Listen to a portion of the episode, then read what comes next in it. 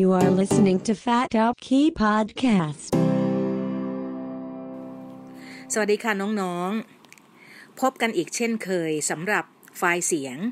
ตอนนี้เป็นเรื่องไมโตคอนเดรีย อวัยวะมหัศจรรย์แห่งชีวิตเป็นตอนที่สองนะคะ ซึ่งพี่ปุ๋มถอดเสียงการสัมภาษณ์ดร.มาร์ตินพิคาร์ดซึ่ง ด็อกเตอร์คนนี้ค่ะเป็นผู้เชี่ยวชาญที่เป็นดาวรุ่งพุ่งแรงทีเดียวค่ะ ในสาขาที่เกี่ยวข้องกับไมโตคอนเดรียนะฮะแล้วก็เป็นสาขาที่ค่อนข้างจะแบบใหม่เลยทีเดียวค่ะ ก็คือเป็นสาขาที่ชื่อว่า mitochondrial psychobiology นะคะแล้วก็การสัมภาษณ์ครั้งนี้นะคะ ถูกผู้สัมภาษณ์คือคุณอาริวิทเทนค่ะ ซึ่งเขาเป็น citizen scientist ที่พี่ปุ๋มติดตามเขามานานพอสมควรทีเดียวค่ะ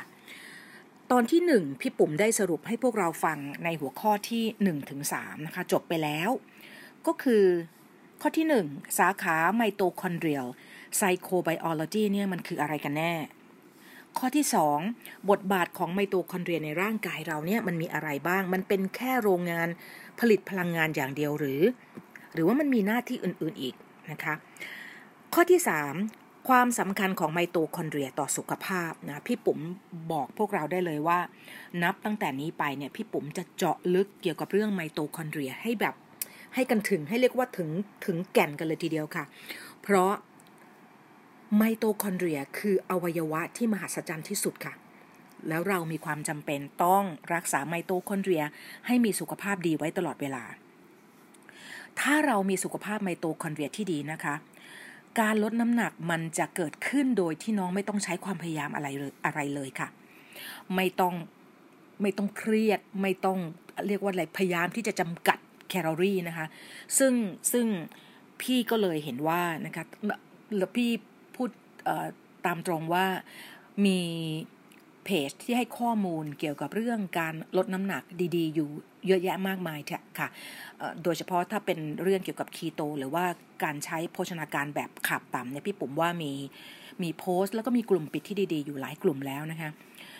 พี่เห็นว่าพี่อยากจะเขียนอะไรที่มัน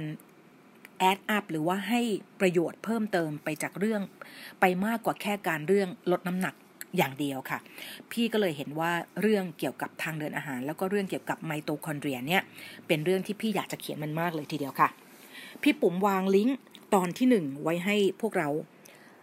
กลับไปอ่านกันด้วยนะคะ ทีนี้มาถึงตอนที่สองค่ะ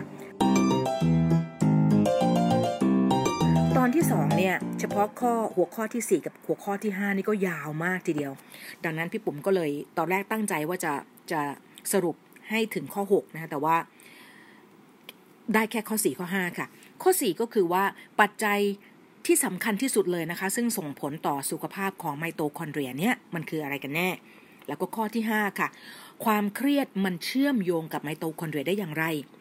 ข้อที่ 5 นี่เป็นข้อที่น่าสนใจมากค่ะ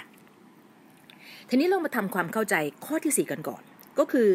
ปัจจัยสำคัญที่สุด ซึ่งส่งผลต่อสุขภาพไมโตคอนเดรียคืออะไรนะคะคุณอารีนี่ก็ถามดร.มาร์ตินว่า ในเมื่องานวิจัยจำนวนมากเนี่ยนะคะมันแสดงถึงความเกี่ยวข้องระหว่างไมโตคอนเดรียที่ผิดปกติ กับการเกิดโรคต่างๆ ในเมื่อโพสต์ตอนที่แล้วเนี่ยพี่ปุ๋มได้สรุปให้พวกเราฟังว่าดร.มาร์ตินบอกว่าความผิดปกติของไมโตคอนเดรียเนี่ยมันเกี่ยวข้องกับโรคทุกโรคที่เกิดขึ้นกับร่างกายมนุษย์ทีเดียวค่ะ ทีนี้คุณอาริก็เลยถามว่าดังนั้นนี่มันมีงานวิจัยไหมที่บอกวิธีที่เราจะแทรกแซง นะฮะให้แก้ไขให้ไมโตคอนเดรียเนี่ยมันกลับมาทำงานเป็นปกติได้ แล้วก็ส่งเสริมสุขภาพไมโตคอนเดรียได้ โดยที่ไม่ใช่เป็นการใช้ผลิตภัณฑ์เสริมอาหารจากธรรมชาติ เช่นกลุ่ม antioxidant กลุ่มpolyphenol catechin จากชาเขียวนะเขาเขาก็ถามเขามีวิธีอื่นไหม ปรากฏว่าดรมาตินตอบว่าอย่างนี้ค่ะ ก็เป็นอะไรที่พี่ปุ๋มก็ก็เซอร์ไพรส์ทีเดียวนะคะ ดรมาตินบอกว่ากิจกรรมที่ถือว่าเป็นปัจจัยที่สำคัญที่สุดเลยค่ะ ที่ทำให้ไมโตคอนเดรียนี่มีสุขภาพที่ดี ลองเดาสิคะว่าคืออะไร คือการออกกำลังกายค่ะน้องๆ ประหลาดใจไหมคะดรมาตินบอกว่าการออกกำลังกายนะคะ เป็นการสร้างความเครียดระดับ hormesis ค่ะ ให้กับกล้ามเนื้อ เดี๋ยวพี่ปุ๋มสั่งหนังสือเกี่ยวกับเรื่อง hormesis มาแล้ว 3 เล่มนะคะเดี๋ยวพี่จะเจาะลึกเพราะว่า hormesis มันมีความสำคัญมากกับไมโตคอนเดรียค่ะ ทีนี้ดรมาตินก็บอกว่ามันมีงานวิจัยจำนวนมากเลยค่ะ ที่ศึกษาผลของการออกกำลังกายต่อสุขภาพของไมโตคอนเดรีย และเราก็รู้กันมานานแล้วค่ะว่า การออกกำลังกายมันเพิ่มจำนวนไมโตคอนเดรียในเซลล์ค่ะ การที่เราจะบอกว่าไมโตคอนเดรียมันสุขภาพของเซลล์นั้นมันดีหรือไม่ดีนะแล้วก็ไมโตคอนเดรียมันสุขภาพดีหรือเปล่านะคะ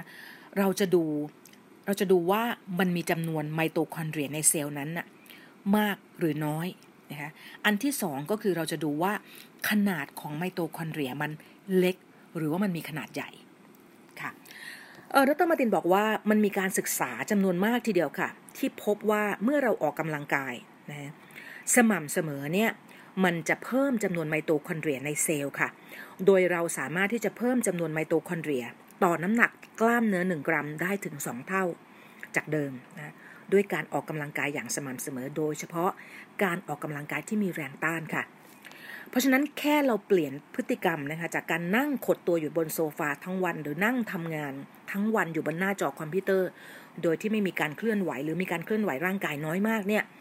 มากลายเป็นคนที่ตั้งเป้าหมายว่าวิ่งมาราธอนนะเนี่ดรอาริเขาพูดในในโพสต์นะคะ แต่ว่าจริง ๆ แล้วอะเราก็อาจจะเริ่มต้นด้วยการที่ตั้งเป้าหมายว่าเราจะเราจะเดินให้ได้6,900หรือ 19,000 ทุกวันนะคะ แล้วเราก็เริ่มฝึกร่างกายอย่างสม่ำเสมอกับ แล้วก็ต่อเนื่อง เราจะเพิ่มจำนวนไมโตคอนเดรียภายในเซลล์ได้ตั้งสองเท่าทีเดียวค่ะ เช่นเดียวกันค่ะ การออกกำลังร่างกายนะคะ แล้วก็การออกกำลังกายสมอง ด้วยการฝึกใช้สมองเป็นประจำเนี่ยนะคะก็จะเพิ่มจำนวนไมโตคอนเดรีย ให้เซลล์สมองเช่นเดียวกัน ดังนั้นดรอารีบอกว่า จงมีวิถีชีวิตเป็นคน active ไม่ว่าจะอายุเท่าไหร่ก็ตาม ซึ่งเรื่องนี้พี่เห็นตัวเองชนะเลิศกับเรื่องนี้ทีเดียวค่ะ เพราะว่าพี่ก็อายุ 60 แล้วนะคะ แต่ว่าพี่ปุ๋มก็เห็นตัวเองว่าพี่ปุ๋มก็เป็นคน active ตลอดเวลาเลย ดังนั้นก็หวังว่าไมโตคอนเดรียของพี่ก็น่าจะมีจำนวนมีจำนวนมากนะคะต่อในเรื่องต่อเซลล์เพราะเราพบว่ายิ่งมีอายุสูงขึ้นนะคะจำนวนไมโตคอนเดรียต่อเซลล์ต่อหนึ่งเซลล์เนี่ยมันจะลดลงไปเรื่อยๆ เพราะว่าเพราะว่าการที่เราเป็นคน active นะคะออกกำลังกายโดยเฉพาะเรื่องการยกน้ำหนักเนี่ยนะคะมันจะเพิ่มจำนวนไมโตคอนเดรียแล้วเนี่ย การออกกำลังกายมันยังเปลี่ยนแปลงการทำหน้าที่ของไมโตคอนเดรียด้วย ถ้าย้อนกลับไปในโพสต์ที่แล้ว พวกเราคงจะจำกันได้ว่าไมโตคอนเดรียเนี่ยมันสามารถจะเปลี่ยนแปลงรูปร่างได้เป็นฟิวชั่นหลอมรวมกันใช่ไหมคะ หรือฟิชชั่นคือแตกออกเป็นเสี่ยงๆนะเพราะฉะนั้นเนี่ยการที่มันหลอมหลอมรวมเป็นฟิวชั่นอยู่ในลักษณะที่เป็นฟิวชั่นนะคะมีขนาดใหญ่ กับ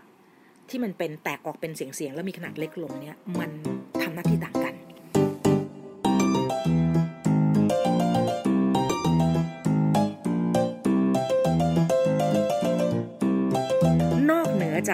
เรื่องการออกกำลังกายแล้วเนี่ยดรอาริเอ่อดรมาตินบอกว่า มันยังมีงานวิจัยจำนวนเล็กน้อยนะคะในสัตว์ทดลองที่ศึกษาว่าการจำกัดปริมาณอาหารที่รับประทานเนี่ย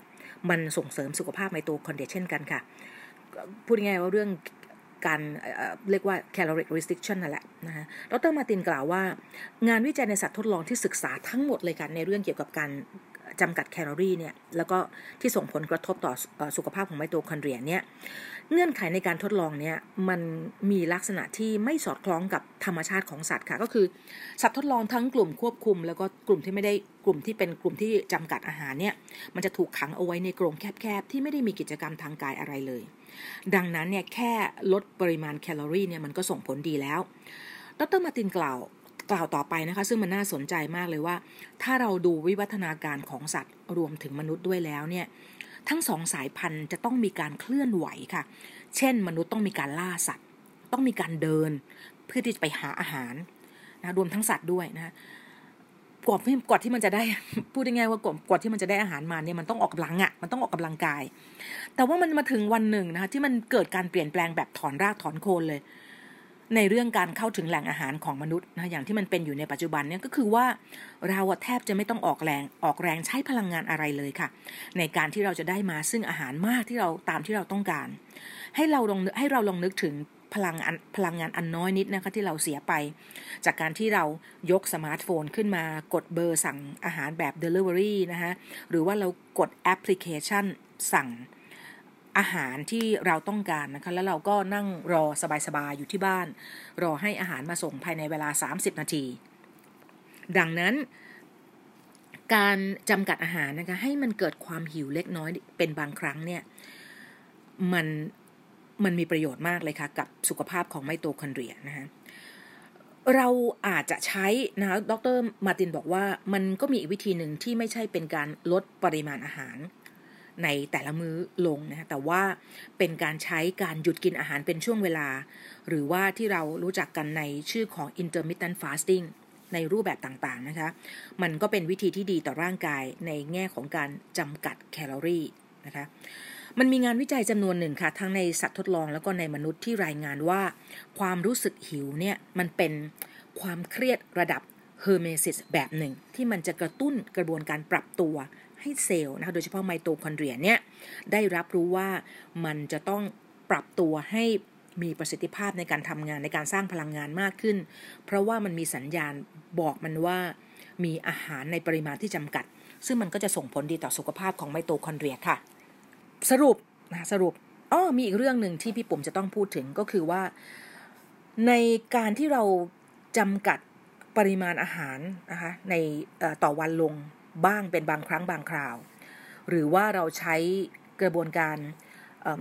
intermittent fasting ในรูปแบบต่างๆเนี่ยนะคะมันมีประโยชน์อีกประการหนึ่งกับไมโตคอนเดรียก็คือว่ามันจะเกิดมันจะกระตุ้นกระบวนการเก็บขวาดเก็บกวาดขยะในเซลล์ที่เรารู้จักกันในชื่อของ autophagy นะคะแล้วก็กระบวนการเก็บกวาดขยะในไมโตคอนเดรียที่เราเรียกมันว่า mitophagy นะอย่าลืมว่าไมโตคอนเดรีย มี DNA เป็นของตัวเองค่ะ เพราะฉะนั้นเนี่ยเวลา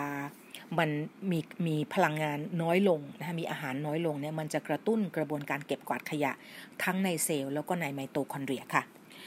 สรุปในตอนในข้อที่4เนี่ยนะคะดรมาตินกล่าวว่า 1. การออกกำลังกายเป็นปัจจัยที่สำคัญที่สุดค่ะ ที่จะทำให้ไมโตคอนเดรียมีสุขภาพที่ดี ผ่านการสร้างแรงเครียดระดับ hormesis ค่ะ ทำให้กล้ามเนื้อต้องปรับตัวให้มีจำนวนไมโตคอนเดรียเพิ่มขึ้น ถึงเท่าตัว ข้อที่ 2 การทำให้ร่างกายอยู่ในภาวะหิวเล็กน้อย ผ่านการจำกัดปริมาณอาหารที่กิน หรือการใช้ใช้การหยุดกินอาหารเป็นช่วงเวลา เพื่อสร้างแรงเครียดระดับ hormesisจนทำให้ไมโตคอนเดรียเนี่ยมันต้องปรับตัวมาใช้ไขมันเป็นวัตถุดิบในการสร้างพลังงาน การใช้ไขมันเป็นวัตถุดิบในการสร้างพลังงานเนี่ยนะคะ มันสามารถลด การสร้างอนุมูลอิสระภายในเซลล์ลงได้ถึง 30%ทีเดียว อันนี้พี่ปุ๋มอ้างอิงมาจากข้อมูลมาจากหนังสือชื่อ Fat for Fuel ของดรโจเซฟเมอร์โคล่านะคะซึ่งเป็นหนังสือที่ดีทีเดียวค่ะ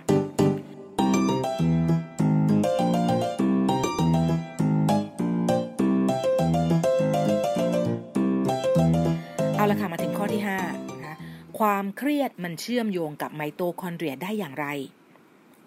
อันนี้น่าสนใจมากทีเดียวค่ะ ดรคุณอารีบอกว่าเขาเนี่ยชื่นชมดรมาตินนะคะในงานวิจัยที่น่าทึ่งมากสองฉบับ ที่ดรมาตินเป็นผู้ทำงานวิจัย เรื่องที่หนึ่งชื่อ psychological stress and mitochondria a conceptual framework here นะคะเรื่องที่หนึ่งนะคะกับเรื่องที่สองคืองานวิจัยเรื่องที่สองคือ an energetic view นะคะ of stress focus on mitochondria here คุณอารีบอกว่างานวิจัยทั้งสองฉบับที่ดรมาตินเป็นผู้ทำเนี่ยนะคะเป็นงานวิจัยที่น่าทึ่งมาก แล้วก็คุณอารีแนะนำให้บุคลากรทางการแพทย์นะคะ นักวิทยาศาสตร์พลเมือง แล้วก็ผู้ที่สนใจสุขภาพเนี่ยอ่านนะคะ พี่ผมก็อ่านทั้งสอง เปเปอร์นี้เรียบร้อย แล้วก็พี่ผมก็วางลิงก์งานวิจัยทั้งสองฉบับเนี่ยไว้ให้พวกเราด้วยนะคะในในอาจจะมีบุคลากรทางการแพทย์ที่ติดตามเพจนี้อยู่ แล้วก็ผู้ที่สนใจข้อมูลสุขภาพในเชิงลึกเนี่ยนะคะแล้วเข้าไปอ่านได้พี่ผมวางลิงก์ไว้ให้เรียบร้อย คุณอาริเอ่อบอกว่ามันมีงานวิจัยทางจิตวิทยาจำนวนมากเลยค่ะ ที่เรารู้กันดีว่าปัจจัยทางจิตเนี่ยมันส่งผลต่อสุขภาพกาย แล้วก็ส่งผลต่อโรค หลายชนิดทีเดียว เพราะเราทราบว่าเด็กที่ถูกทารุณกรรมในวัยเด็กเนี่ยนะคะ มันจะส่งผลให้เพิ่มความเสี่ยงในการเกิดโรคต่างๆ ได้สูงมากในช่วงหลังของชีวิตเขา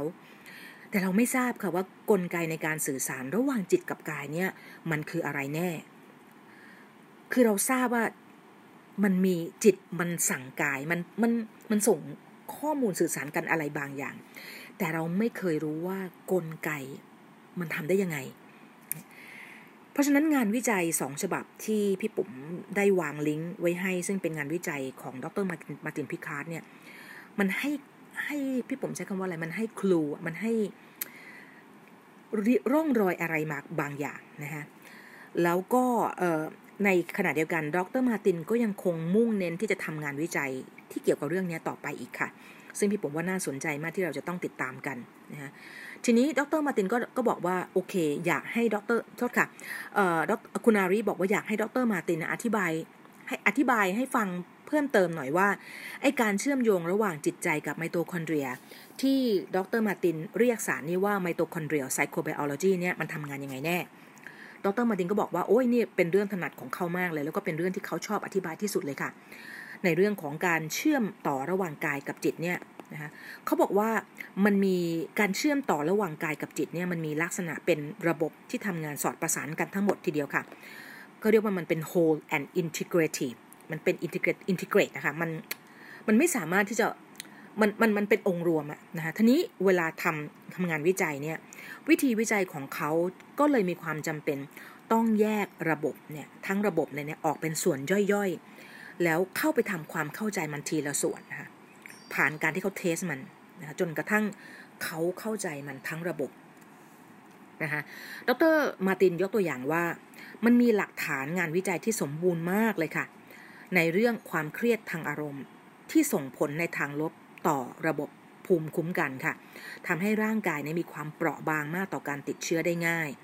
แผลหายช้าค่ะ ซึ่งในทางการแพทย์เราเข้าใจดีเลยค่ะว่า มันมีกระบวนการทางวิทยาทางชีววิทยาอะไรเกิดขึ้นบ้างหนึ่งสองสามสี่ห้าเมื่อระบบภูมิคุ้มกันอ่อนแอ ซึ่งมันจะนำไปสู่ความเปราะบางของการติดเชื้อนะแล้วก็แผลหายช้าอันนี้เรารู้ เรารู้กระบวนการทางชีววิทยาว่ามันเกิดอะไรขึ้น แต่ว่าเราไม่ทราบค่ะว่าทำไมความเครียดนะคะ ซึ่งมันเป็นอัตวิสัยนะมันเป็น subjectivity ซึ่งมันวัดได้ยากว่าในคนแต่ละคนเนี่ยมันมีความเครียดเท่ากันไหม มันเพราะว่ามันเป็น subjectivity ถูกไหมฮะ แต่ว่าเขาไม่ทราบอะค่ะ เราไม่ทราบว่าทำไมไอ้สิ่งที่มันเป็น subject subjective เนี่ย มันถึงไปปรากฏเป็นการเปลี่ยนแปลงทางชีววิทยาในในลักษณะที่เป็น objectivity ก็คือ ก็คือมันมันสามารถที่จะระบุกระบวนการ 1 2 3 4 5 ในการที่มันเกิด biological change ในร่างกายได้ ในคนแต่ละคนนะ อันนี้เขาเขานักวิทยาศาสตร์งงมาตลอดเลยว่าเออทำไมมัน subjectivity มันแปลไปเป็นกระบวนการที่เป็น objectivity ได้นะฮะมันก็เลยเกิดคำคำถามสำคัญขึ้นมาว่า อะไรที่มันเป็นตัวเชื่อมโยงระหว่างจิต ซึ่งซึ่งมันเป็นอัตวิสัยนะคือมันเป็น subjectivity เนี่ยกับการเปลี่ยนแปลงทางชีวเคมีในร่างกาย ซึ่งมันเป็นวัตถุวิสัย objectivity อะไรกันแน่ที่มันเป็นตัวเชื่อมทำให้ร่างกายมันแปลความหมายของ ความเครียดเนี่ยให้เป็นภาษาทางชีววิทยานะคะเพื่อตอบสนองอารมณ์นั้น ดรมาตินก็บอกว่า สมมุติฐานที่เขาใช้เป็นหลักในการในงานวิจัยของเขานะคะตั้งจนเขาเขียนงานวิจัยที่น่าทึ่งสองฉบับนั้นเนี่ยก็คือนะอันนี้น้องๆฟังให้ดีเลยนะคะเพราะมันว้าวมากเลย ก็คือไมโตคอนเดรีย กับการไหลเวียนพลังงาน ซึ่งเกิดจากการสร้างของไมโตคอนเดรียนี่แหละค่ะ เป็นตัวเชื่อมโยงว้าวไหมคะพี่ปุ๋มว้าวมากเลยเพราะมันทำให้เราเข้าใจเลยว่า ที่เราพูดกันว่าจิตเป็นเป็นอะไรนะคะจิตเป็นกายนายเป็นบ่าวใช่ไหมมันทำงานผ่านไมโตคอนเดรียค่ะไม่น่าเชื่อเลยดรมาตินพูดถึงงานวิจัยชิ้นสำคัญมากนะคะของ professor Douglas Wallace ซึ่งพี่ปุ๋มกล่าวเมื่อตอนที่แล้วใช่ไหมคะว่า ถ้าเราจะพูดถึงนักวิทยาศาสตร์ ระดับโลกนะคะที่เชี่ยวชาญในเรื่องไมโตคอนเดรียเนี่ยจะต้องมีชื่อของ professor Douglas Wallace ขึ้นแท่นแน่ ๆ ค่ะ ทีนี้งานวิจัยชิ้นสำคัญที่ทำโดย professor Douglas Wallace นะคะร่วมกับ professor Anna Marsland กับ professor Brett Kaufman ที่ที่ University of Pittsburgh เนี่ยนะฮะก็เป็นการทำงานวิจัยที่เกี่ยวข้องกับความเครียดกับไมโตคอนเดรียค่ะ เผอิญดรมาตินไม่ได้ไม่ได้ไม่ได้มีลิงก์นะคะวางไว้ให้ในพอดแคสต์ที่จะทำให้เราไปไปสืบค้นต่อได้ แต่พี่ปุ๋มคิดว่าถ้าเราถ้าเรา search Google เอ่อ Medline นะคะเราก็น่าจะเจอแน่ ๆ ค่ะ ในงานวิจัยอันนี้นะคะผลลัพธ์ของงานวิจัยของ professor Douglas กับคณะเนี่ยนะคะแสดงให้เราเห็นว่าในในการวิจัยนะคะ เมื่อเราสร้างความเครียดทางจิตใจให้เกิดขึ้นกับผู้เข้ารับการทดลอง หลังจากนั้น 30 นาทีเราทำการเจาะเลือด ผู้เข้ารับการทดลองค่ะ แล้วเมื่อเราดูเข้าไปในซีรั่มของเลือดนะคะในในของผู้ที่เข้ารับการทดลองที่เราทำให้เกิดความเครียดเนี่ย เราจะพบ DNA ของไมโตคอนเดรียปรากฏอยู่ค่ะ ตื่นเต้นไหมคะ พี่ปุ๋มตื่นเต้นมากเลยจำได้ไหมคะเป็นในตอนที่หนึ่งเนี่ยพี่ปุ๋มสรุปว่าหน้าที่ของไมโตคอนเดรียของอย่างหนึ่งเนี่ย ซึ่งมัน คือไมโตคอนเดรียเมื่อก่อนเนี่ยเราเข้าใจว่ามันเป็นโรงงานสร้างพลังงานอย่างเดียวใช่ไหมคะแต่ว่าในตอนที่หนึ่งพูดพี่ปุ๋มพูดไปแล้วว่า หน้าที่ของไมโตคอนเดรียมันเนี่ยที่สำคัญมากๆเลยเนี่ยก็คือที่นักวิทยาศาสตร์เขาเพิ่งเจอนะก็คือว่ามันปล่อยสารพันธุกรรมของมันออกมาในกระแสเลือดได้ค่ะ แล้วมันมีเหตุผลมากเลยค่ะ ที่มันปล่อยสารพันธุกรรมออกมา นะซึ่งมันก็เลยเป็นหลักฐานที่บ่งชี้ว่า เมื่อบุคคลใดบุคคลหนึ่งมีประสบการณ์ความเครียดส่วนตัวนะครับคือถ้าเซลล์มันรับรู้ว่ามีการเปลี่ยนแปลงนะคะในรอบๆตัวมันของสิ่งแวดล้อมรอบๆตัวมันนะฮะเป็นความเครียดเช่นอะไรบ้างอย่างเช่นการไม่มีอาหารนะฮะการที่เราออกกำลังกายนะคะไปวิ่งหนีวิ่งหนีเสือเนี่ย มันมันมีมันมีความเครียดเกิดขึ้นถูกไหมฮะไมโตคอนเดรียมันจะรับรู้ความเครียดนั้นได้ทันทีค่ะ แล้วก็ตอบสนองด้วยการปล่อยสารพันธุกรรมของมันออกมาในกระแสเลือด เพื่ออะไรเพื่ออะไรค่ะ เมื่อตอนที่หนึ่งพี่ปุ๋มเล่าให้พวกเราฟังว่ามันมี area หนึ่งที่พี่ปุ๋มจะต้องศึกษามันลึกมากขึ้นนะคะ ก็คือ signaling molecule ค่ะ มันมีโมเลกุลส่งสัญญาณใน คือเซลล์ต่อเซลล์กับเซลล์มันเซลล์ทั้ง 30 trillion เซลล์ในร่างกายเราเนี่ยมันเหมือนมันทำงานมันมันสื่อสารกันตลอดเวลา ไม่งั้นเราไม่สามารถที่จะจะมีสภาพเป็นองค์รวมแบบนี้ได้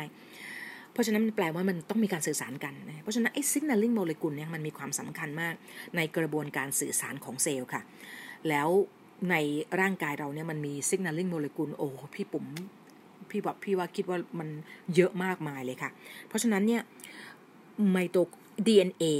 นะคะที่มันปล่อยออกมาในกระแสเลือดเนี่ยมันมันไมโตคอนเดรียมันทำหน้าที่อย่างหนึ่งค่ะ ก็คือเป็น signaling molecule ก็คือไอสารพันธุกรรมที่มันปล่อยออกมาเนี่ยมันทำหน้าที่เป็นโมเลกุลส่งสัญญาณค่ะ เพราะฉะนั้น professor Douglas Wallace เนี่ยแสดงความคิดเห็นต่อการศึกษาของเขาอันนี้เขาเป็นโค้ดของเขานะคะแล้วก็พี่ผมว่ามันน่าตื่นเต้นมาก เขาพูดว่าไมโตคอนเดรียเป็นอวัยวะที่อ่อนไหวมากที่สุดในร่างกายค่ะ ซึ่ง professor Martin บอกว่าเขาเห็นด้วยทุกประการเลยกับความคิดเห็นของ professor Douglas ค่ะ เพราะว่าทุกเซลล์ในร่างกายเนี่ยมันมีชีวิตอยู่ได้ก็เพราะว่ามีการเคลื่อนไหวของพลังงาน ซึ่งการเคลื่อนไหวของพลังงานเนี่ยมันก็เกิดจากการสร้างของไมโตคอนเดรียนะฮะตลอดการมีชีวิตอยู่ของเราเนี่ยเราเป็นไปไม่ได้เลยค่ะที่เราจะไม่มีไม่เจอความเครียด เราเจอความเครียดทุกวันค่ะ เพราะฉะนั้นเนี่ยดรมาตินบอกว่า เฉพาะคนที่ตายแล้วเท่านั้นแหละ มันถึงจะไม่มีการเคลื่อนไหวของพลังงานเออไมโตคอนเดรียมันไม่สร้างพลังงานอีกต่อไปแล้วเนี่ย มันจึงเป็นสิ่งมีชีวิตที่ไม่สามารถตอบสนองต่อความเครียดได้อีกต่อไปค่ะ แต่ตราบใดที่เรายังคงมีชีวิตอยู่เนี่ยนะคะ เราจะต้องตอบสนองต่อความเครียดตลอดเวลา ดังนั้นทุกการตอบสนองต่อความเครียดค่ะ เช่น พี่ปุ๋มเจอเสือแล้วพี่ปุ๋มต้องวิ่งหนีเนี่ย หัวใจพี่จะตอบสนองด้วยการเต้นเร็วนะคะ กล้ามเนื้อพี่จะต้องแบบว่า วิ่งหนีให้เร็วที่สุดนะความดันโลหิตพี่ปุ๋มจะต้องสูงขึ้น มันจะมีการปล่อยฮอร์โมนความเครียดออกมา เพื่อให้พี่ปุ๋มเพื่อให้ตับมันมีการสร้างน้ำตาลออกมาให้พี่นะคะเพื่อจะจะเป็นเป็นวัตถุดิบในการที่พี่ปุ๋มจะต้องแบบสร้างพลังงาน ให้วิ่งหนีเสือได้ทันถูกไหมฮะเพราะฉะนั้นทุกครั้งที่ต้องมีการตอบสนองต่อความเครียดค่ะ มันมีความจำอันนี้สำคัญมากนะคะ ฟังให้ดีเลยค่ะ ทุกการตอบสนองต่อความเครียดที่ร่างกายประสบอยู่นะคะจำเป็น ต้องใช้พลังงานค่ะ ดังนั้นเมื่อมีความเครียดเกิดขึ้น พลังงานจึงเป็นสิ่งแรกที่จะต้องมีการเปลี่ยนแปลง และเนื่องด้วยพลังงานเนี่ยมันถูกสร้างโดยไมโตคอนเดรียที่มันไหลเวียนอยู่ภายในเซลล์ค่ะ ไมโตคอนเดรียจึงเป็นสถานที่แรกที่รับรู้ความเครียดและการเปลี่ยนแปลงพลังงานที่จะต้องเกิดขึ้น เพื่อตอบสนองต่อความเครียดนั้นค่ะ จึงไม่ต้องแปลกใจว่าทำไม professor Douglas Wallace ถึงพูดว่าไมโตคอนเดรียเป็นอวัยวะที่อ่อนไหวที่สุดในร่างกายค่ะ ดังนั้นถ้าหากว่าไมโตคอนเดรียเรามีสุขภาพไม่ดี ไม่สามารถจะสร้างพลังงานได้ตามที่ต้องการ ในขณะที่เรามีความจำเป็น จะต้องตอบสนองต่อความเครียดที่เกิดขึ้น ลองนึกดูค่ะว่าร่างกายเราจะทำงานสมบูรณ์แบบได้อย่างไรนะฮะ Dr. Martin ก็เลย กล่าวปิดท้ายหัวข้อนี้ว่า เราเออ อันนี้ก็เป็นเรื่องที่น่าประหลาดใจค่ะ พี่ปุ๋มก็ก็รู้สึกว่าเออธรรมชาติพี่ปุ๋มพี่ปุ๋มเป็นคริสเตียนเนี่ย พี่ก็ต้องบอกเลยค่ะ อันนี้อันนี้พี่ปุ๋มขอประทานโทษว่าไม่ได้มีความตั้งใจที่จะโน้มน้าวพวกเราให้เชื่ออะไรทั้งสิ้นเลยนะคะ มันเป็นความเชื่อส่วนตัวพี่ปุ๋มเอง ในฐานะที่พี่ปุ๋มเป็นคริสเตียนเนี่ยก็คือมีพลังงานที่ที่แบบมันไม่สามารถที่จะ พี่พี่ไม่สามารถที่จะบอกได้ว่ามันมีเจตจำนงที่ยิ่งใหญ่ขนาดนี้ขนาดขนาดไหนนะคะที่ทำให้ร่างกายเรามหัศจรรย์ได้ขนาดนี้ค่ะ เพราะว่าดรมาตินกล่าวปิดท้ายว่าหัวข้อนี้ว่าฮอร์โมนความเครียดฮอร์โมนเพศนะคะซึ่งมันเป็นฮอร์โมนที่สำคัญมากในการตอบสนองต่อความเครียดที่เกิดขึ้นภายในร่างกายเราเนี่ยนะคะมันสร้างขึ้นมาจากคอเลสเตอรอลค่ะ เราเราเราเรียกเราเรียกมันว่า steroid hormone นะแล้วพวกเราจะแปลกใจมากเลยว่าฮอร์โมนที่ตอบสนองต่อความเครียด ถูกสร้างขึ้นภายในไมโตคอนเดรียทั้งหมดค่ะ มันเป็นเหตุผลในวิวัฒนาการมนุษย์ที่จัดให้ไมโตคอนเดรีย เป็นผู้ผลิตฮอร์โมนสำคัญเหล่านี้ เพื่อประโยชน์ในการอยู่รอด แล้วก็ส่งต่อพันธุกรรมไปยังรุ่นต่อไปได้ เพราะว่าไมโตคอนเดรียมันเป็นอวัยวะที่อ่อนไหวที่สุด ในการรับรู้ความเครียดมันเป็นตัวแรกที่รู้เลยว่าไม่มีว่าเวลามีความเครียดเกิดขึ้นไมโตคอนเดรียจะเป็นจะเป็นอวัยวะเล็ก ๆ ที่อยู่ในเซลล์แรกที่รู้ว่ามันมีบางอย่างที่มันจะต้องรับมือนะมันก็เลยธรรมชาติก็เลยก็เลยสร้างให้ไมโตคอนเดรียเป็นผู้สร้างฮอร์โมนความเครียดเหล่านี้ค่ะ